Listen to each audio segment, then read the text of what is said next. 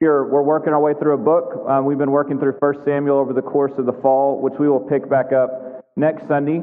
But we have taken a break um, to work through Advent, right? Remembering that Advent is, um, is a Latin word. It means coming, right? That Jesus has come. And so we are celebrating the fact that he has come for us. Um, and, and that we are also anticipating the fact that there's a second coming, right? That we are both looking back at the cross and the first coming, and we are looking forward to a second coming where, where he will return for us, where he will split the sky, right? Where, where our king will be seen and known by all, right? And so we are both looking back and, and looking forward. And so we've looked at, at the themes of peace and hope and love over the last three weeks.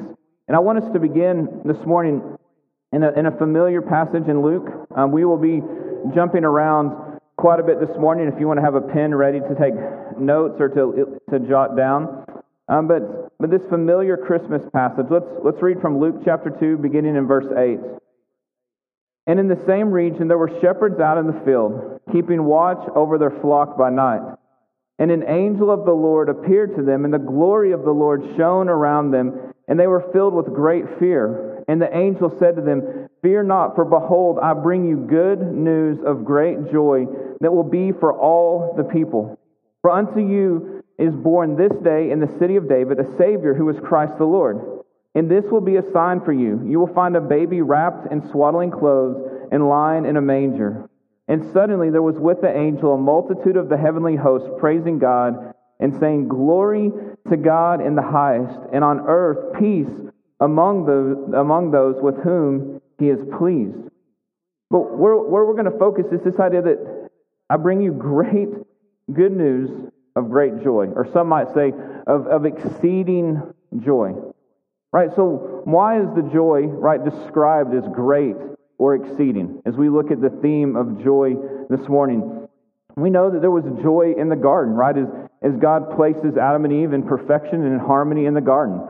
We know that there is joy in heaven as every tear is wiped away, as there is no more um, sickness or sadness or mourning. And we see these beautiful and powerful passages of joy and of hope in Scripture. Let me just look at one of these. This is Isaiah 35. And I want you to listen to this um, just in this idea of, of joy. That what, what is God going to bring? The wilderness and the dry land shall be glad. The desert shall rejoice and blossom like the crocus. It shall blossom abundantly and rejoice with joy and with singing. The glory of Lebanon shall be given to it, the majesty of Carmel and Sharon. They shall see the glory of the Lord, the majesty of our God. Strengthen the weak hands, make firm the feeble knees. Say to those who have an anxious heart, Be strong and fear not. Behold, your God will come with vengeance, with recompense of God. He will come and save you. Then the eyes of the blind shall be opened, the ears of the deaf unstopped, and shall the lame man leap like a deer. The tongue of the mute sing for joy, for waters break forth in the wilderness, and streams in the desert. The burning sand shall become a pool, the thirsty ground springs of water. In the haunt of jackals where they lie down, the grass shall become reeds and rushes. And a highway shall be there, and it shall be called the way of holiness. The unclean shall not pass over it. It will belong to those who walk on the way. Even if they are fools, they shall not go astray. No lion shall be there, nor shall any ravenous beast come on it. They shall not be found there, but the redeemed shall walk there. The ransom of the Lord shall return, and come to Zion with singing. Everlasting joy shall be upon their heads. They shall obtain gladness and joy, and sorrow and sighing shall flee away. Right? Like what a passage in Isaiah of just what was will no longer be, right? That things are being transformed and redeemed and restored. That where there was desolation, there's life. Where there's brokenness, there's wholeness. That all of these things are being taken from what they currently look like and being brought forth in, in, in the life that was intended for them. And it, it's joyous and it's abundant, right? And there are these passages like this woven throughout Scripture of there, there is a day there, there is a day coming where this will be the story.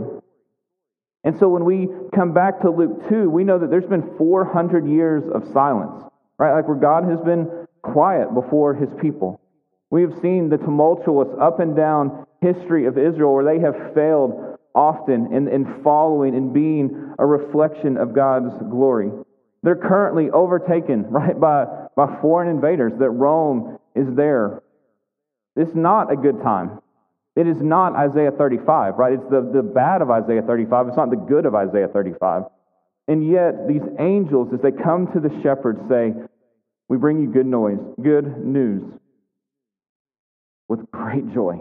Like it is exceeding joy. And so I want us to ask this question Why was it joyous? Like, why was that news joyous to those shepherds? Why is it joyous for us this morning?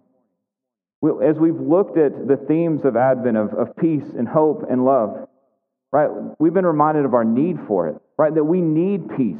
We lack it internally, that we lack it with God, and that often we lack it with one another, right? We have seen that lived out in every regard this year the lack of peace internally and the lack of peace in our nation, in our, in our world. We have a need for hope, right? That people are clamoring, looking for hope. And yet, that Jesus is our peace. He's the one that establishes peace with God. He's the one that establishes peace within, and that He gives us the ability to be peacemakers with one another. Right? That He has given us hope that this day doesn't have the final say. And that His love was demonstrated for us at the cross, right? Like that we have seen peace in the person of Jesus, hope in the person of Jesus, love demonstrated by the person of Jesus. And so we are not left forsaken, right? It's like a, a, down payment was made, and we know the second coming will fulfill all that has been promised to us. That we are a people with peace, with hope, with love. Galatians 4 4 says, At the right time or in the fullness of time, right? God sent forth his Son, born of a woman, born under the law, to redeem those who were under the law. Like that God had a plan in place from before the foundation of time. Right? He had a plan for Jesus to be our salvation, to be our rescue. And so this is the advent of that. It's the coming of that, that the angels are saying all that you've longed for, all that you've hoped for, all that you've heard that might come. As you've read Isaiah 35, and as you've hoped and longed for it, He's here. He's here. And you're going to find Him as a baby wrapped in swaddling clothes, but he is here, and it is good news, and it is joyous news. It is exceedingly joyous news. Your rescue and salvation has arrived.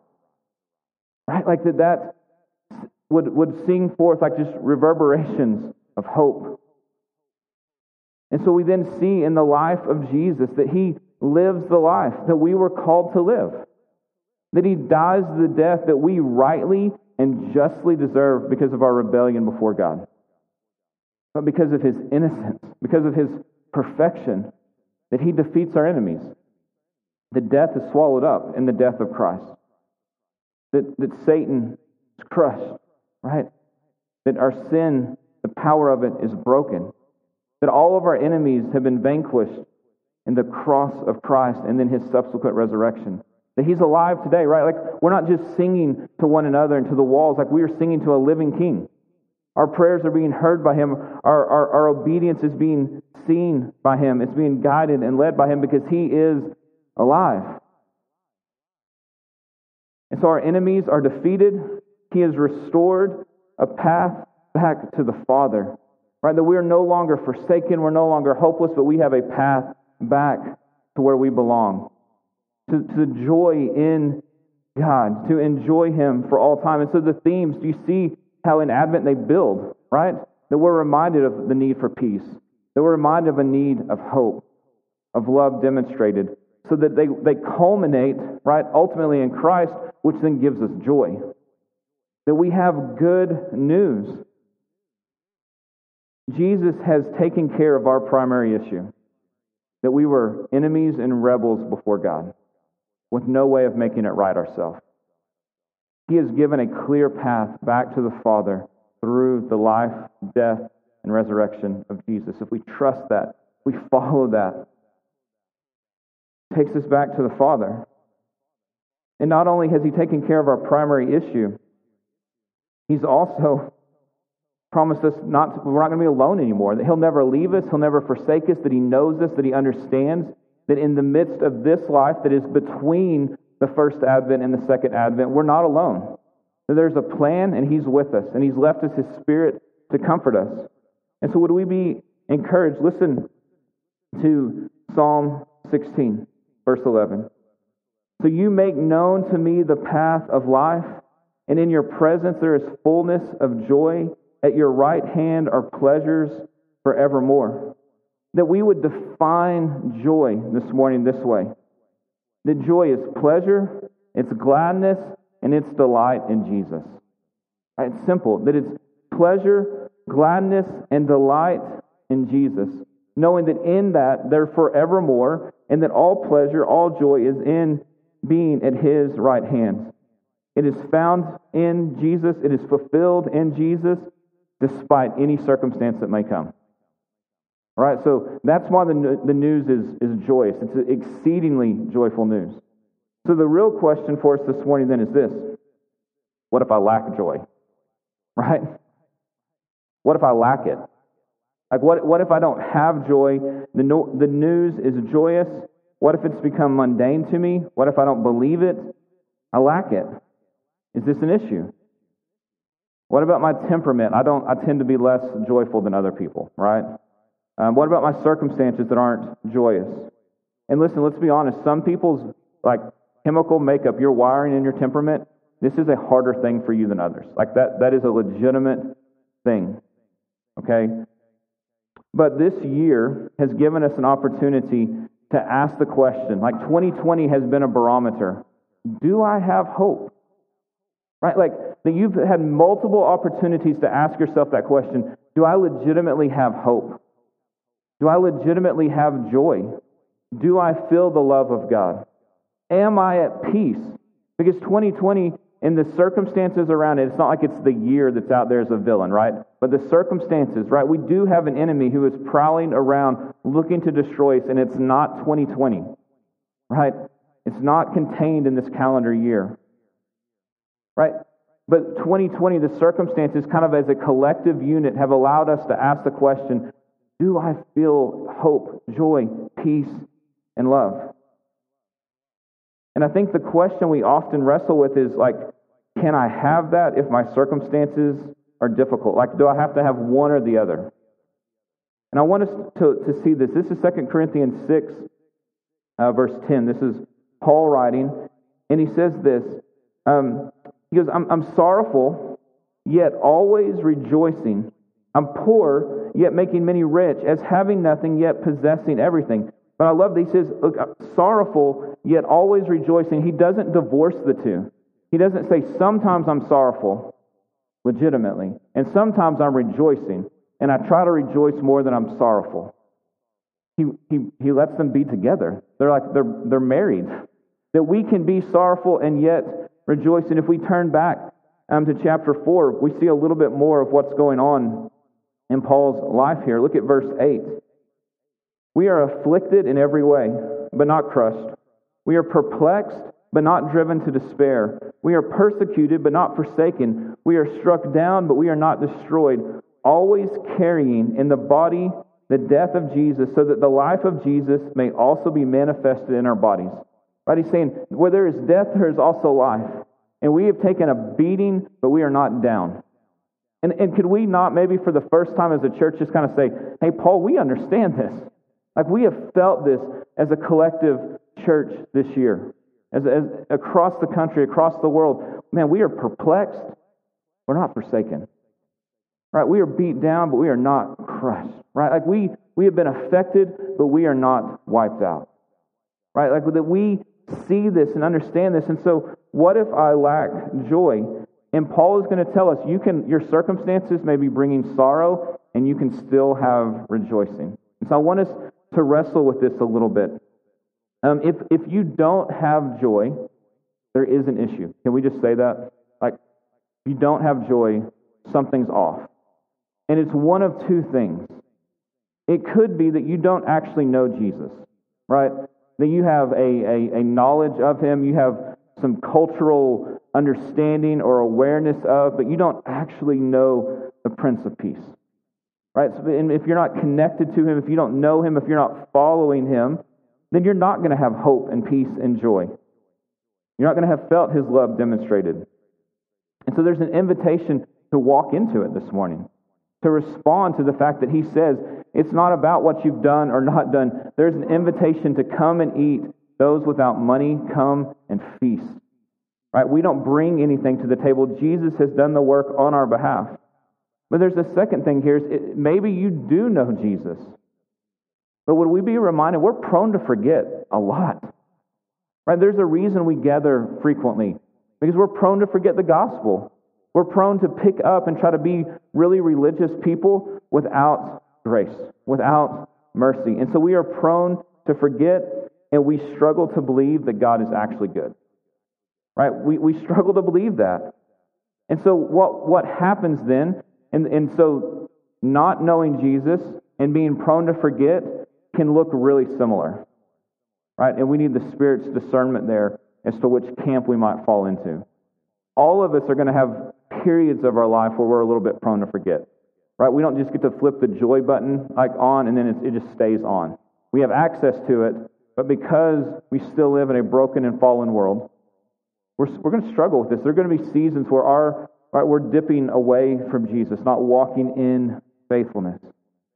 So, what are some of the ways that we can look like this? Um, we run after other little g gods. Right? We run after other things looking for satisfaction, looking for joy, right? Looking for, for peace. We run after what, it, what our soul seems to clamor for. Right? And so this might be sin. This might be knowledge. This might be money. This might be power. This might be sex. Right? Like it, we run after what it is we think will finally give our soul joy and hope and comfort and rest. And sin is devious because there's pleasure. There is pleasure. But what Hebrews tells us is it's fleeting pleasure. And so we are always left longing for more with a bigger appetite for it and finding less satisfaction in it. And so we run after these things thinking that they'll satisfy us, thinking that they'll give us joy, and they don't. Instead, we get sorrow, and they never produce enough joy. They never produce enough satisfaction. And so we're left feeling like we can't quite grasp it, like it's just out of our reach. And so we'll try something else, or we'll try something more, and we'll figure this out. The second, right, is what if I lack joy? Maybe it's not that you're running after other things to satisfy, right? But it's what, what are you feeding on? Like, what's your appetite made up of right now? And a really dangerous recipe this year, any year, would be too much news and too much social, social media. Right? That those things, if that's what we're gorging on, if that's what we're feasting on, if like, what's the next thing? What's the newest thing? What's the latest thing? And then let's compare things on social media. You will feel chaotic. You will feel miserable. You will feel petrified. You will feel angry. These things are meant to stoke emotions that are not satisfying, right? They're not, they're not joyous. They're not peace. They're not love. They're not hope. They are chaos and they are panic and they are fear. And listen, that doesn't mean that everything on the news is bad. It doesn't mean that everything on social media is bad, right? But if our appetite is dominated by those things, then we should expect to feel a less less joy. We should think that there will be a lack of joy in our life. Listen to Jeremiah 15, verse 16.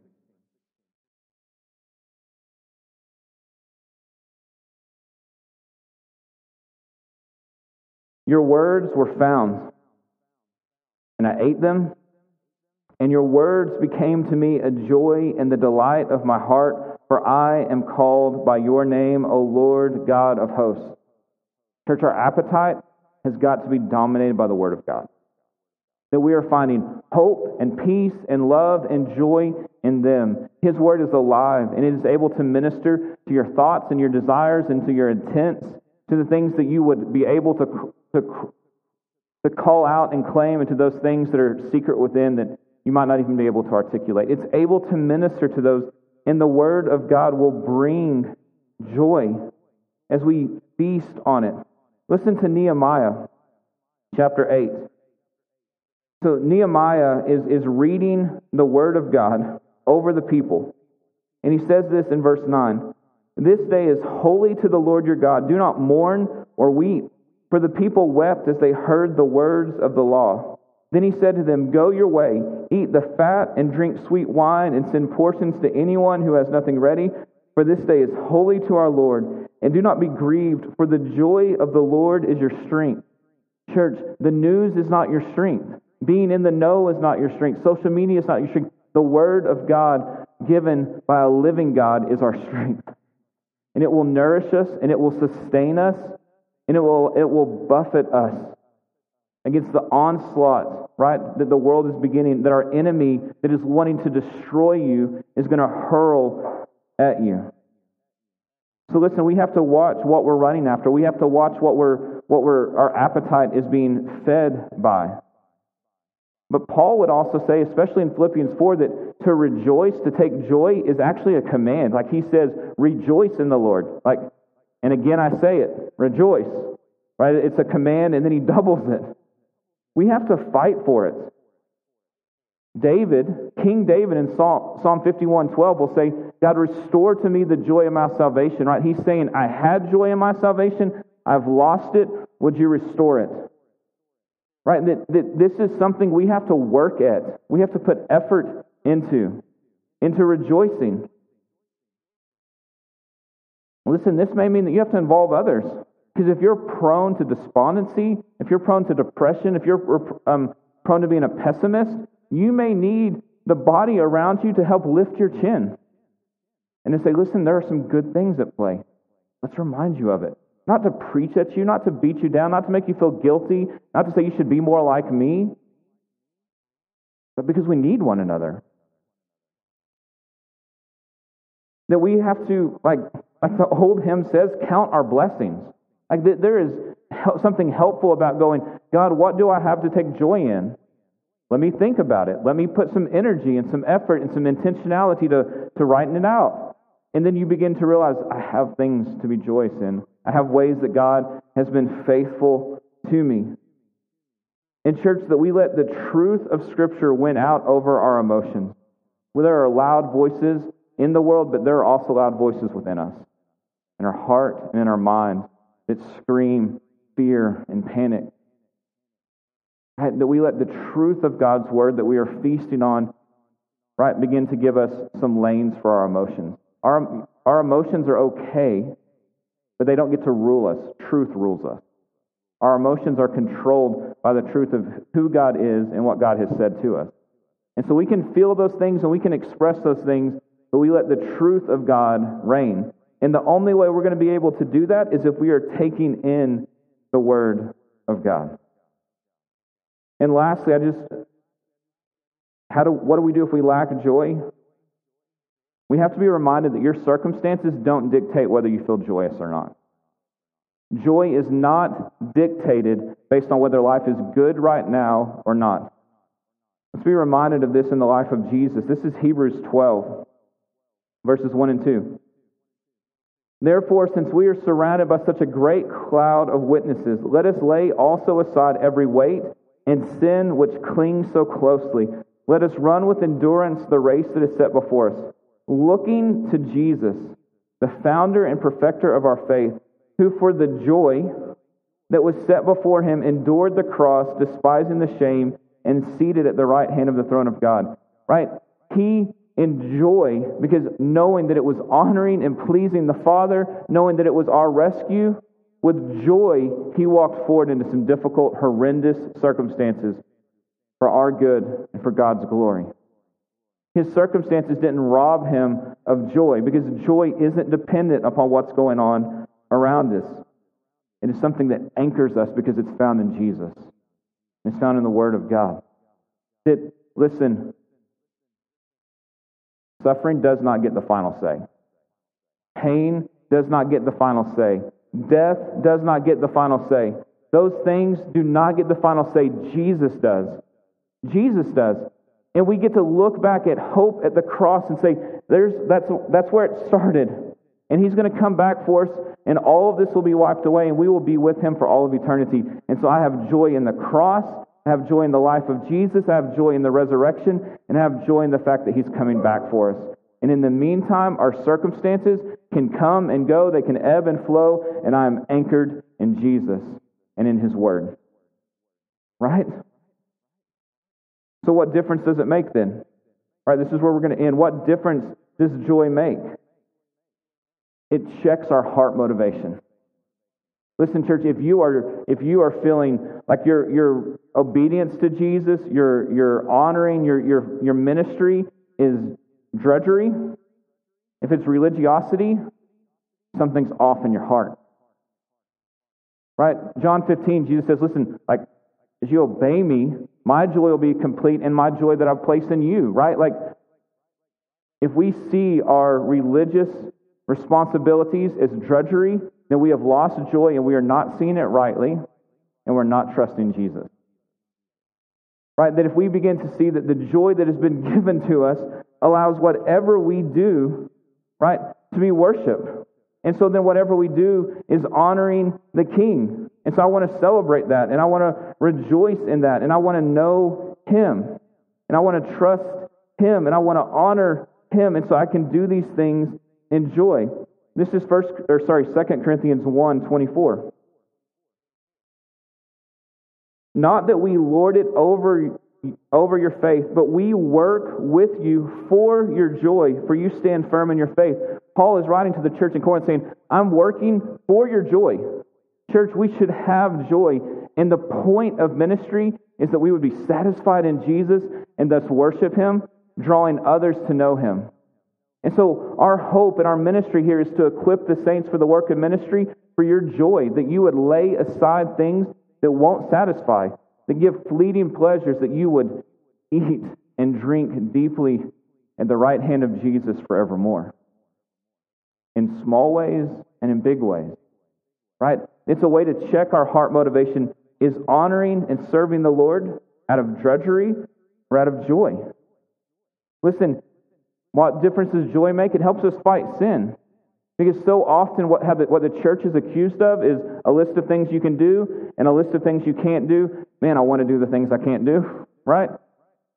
All right, but I'll, I'll buckle down and avoid them. But if we have joy in Jesus, if we see Him as being the all surpassing glory and satisfaction, then I can fight my sin because Jesus is better than my sin. It's not just, I don't want to look at stuff on the internet anymore. I love Jesus more. I don't want to just not sleep with someone I'm not supposed to sleep with, right? I love Jesus more than that. I don't want to just cheat on my taxes anymore so that I have more money. I love Jesus more than power or greed, right? Like, and so that begins to like give us fuel for fighting our sin. Jesus will not rob you of your joy by telling you you can't do something. That will bring you sorrow. Jesus is joy. And knowing Him, following Him, trusting Him, obeying Him will be joyous to you. It is fuel to fight your sin. So it checks our heart motivation. It's fuel to fight sin. And when you taste joy in difficult circumstances, right? When you see, I'm joy, how am I? I'm, I'm weeping and joyous. How is this happening? Then you begin to trust that the promises of God are true. That you see He is who He says He is. That He is giving you assurance that these things are true. Why James would say, consider it joy, right, when circumstances are difficult. And it's not that we're supposed to be grinning idiots with smiles on our face going, I love it. This is awesome as you're getting beat down. But it's walking in realizing God's doing something here. He is training me. He is discipling me. He is transforming me. And I am kept in His hand. This circumstance cannot remove me from him. So, what's he doing? God, thank you that you're working in me. Um, briefly, Carmen and I took in a kid when we, we'd been in our home. We were young, uh, like 24 years old, just came back from the Middle East, took in a, eighth grade boy to live with us that was supposed to be temporary. It turned into years. We'd been in our home for two weeks. And I pridefully and arrogantly thought, this kid just needs, right, my loving hand. He needed a lot more than that. And it was a really difficult set of circumstances for a really long time. Like where I was just like, I mean, oh, God, what are you doing? Like, I'm not that much, like, what is going on here? And I mean, it was, I can tell you stories for days, right? It was, it was a difficult set of circumstances. And I remember um, as the Lord worked and moved and got him into a, a, safe place with family, and Carmen and I began to kind of emerge from this. I remember the, this panic moment flashed across me where I'm like, oh no, I just did that at 24. What's coming next? Like, what is God, what is He preparing me for that I had to go through that then? Right? I don't even have kids yet. Like, what is going on? Right? And it was this probably unhealthy view of James 1. I'm going, oh no. But there was some truth to it of going, God is equipping and He is training, and that nothing is wasted. And so if you're going through something, it is actually for your good. To see that Jesus is sufficient and that He is discipling and bringing, and there will be a reason for it down the road. Maybe soon, maybe not. Right? But, but now, as we have planted and, and, and led a church for 10 years, right, that I don't view success in my hands. I'm not so arrogant now to say, like, they just need some pastoring by Jeremy. Like, that's insane. It's like the Spirit of God has to move. And there are hard conversations, and yet we, we're trusting Jesus. Right? Like, so joy will check our heart motivation. Joy will help us fight sin. When we taste joy in difficulty, we can trust that God is at work, which means we belong to Him, right? And, church, the final one is this joy is powerful to those who don't have it when they see it. Right now, if you're at peace, if you have hope, if you have joy in this world, people are scratching their head going, I don't understand how that is possible. Which is opportunity for you to share the good news of exceeding joy that the angels shared with the shepherds that for 2,000 years now that we are recipients of, that we continue to get to offer.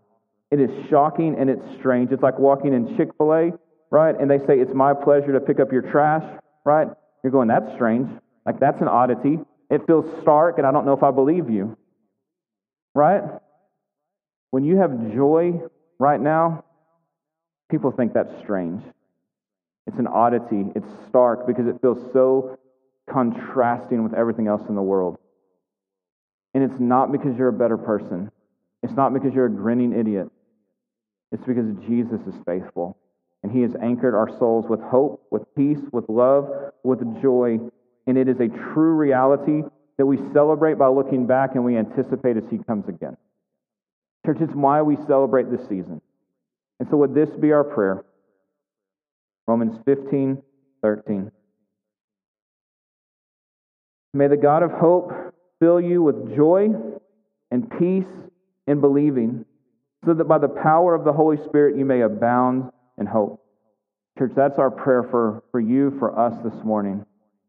That the God of hope will fill you with all joy and peace in believing, that by the power of the Holy Spirit you may abound in hope. So I'm going to pray for us. The band's going to come back up, and let's worship with the joy that we have in our living King this morning. Father, thank you that hope and love and peace and joy are not abstract. God, that you have given us joy. So, Father, we say thank you. Would we rest in that? Would we trust that? God, if we are fighting, lacking it right now, God, would we enter the fray by entering into community with folks and saying, I'm lacking it? Would we enter it with your word, And God, I need you? God, would we not walk out of here without a plan for how to walk in joy. God, would you save in these moments even? Would you restore to us the joy of our salvation? And would you give to those who do not know you yet your salvation and the joy that comes with it? In Jesus' name, amen.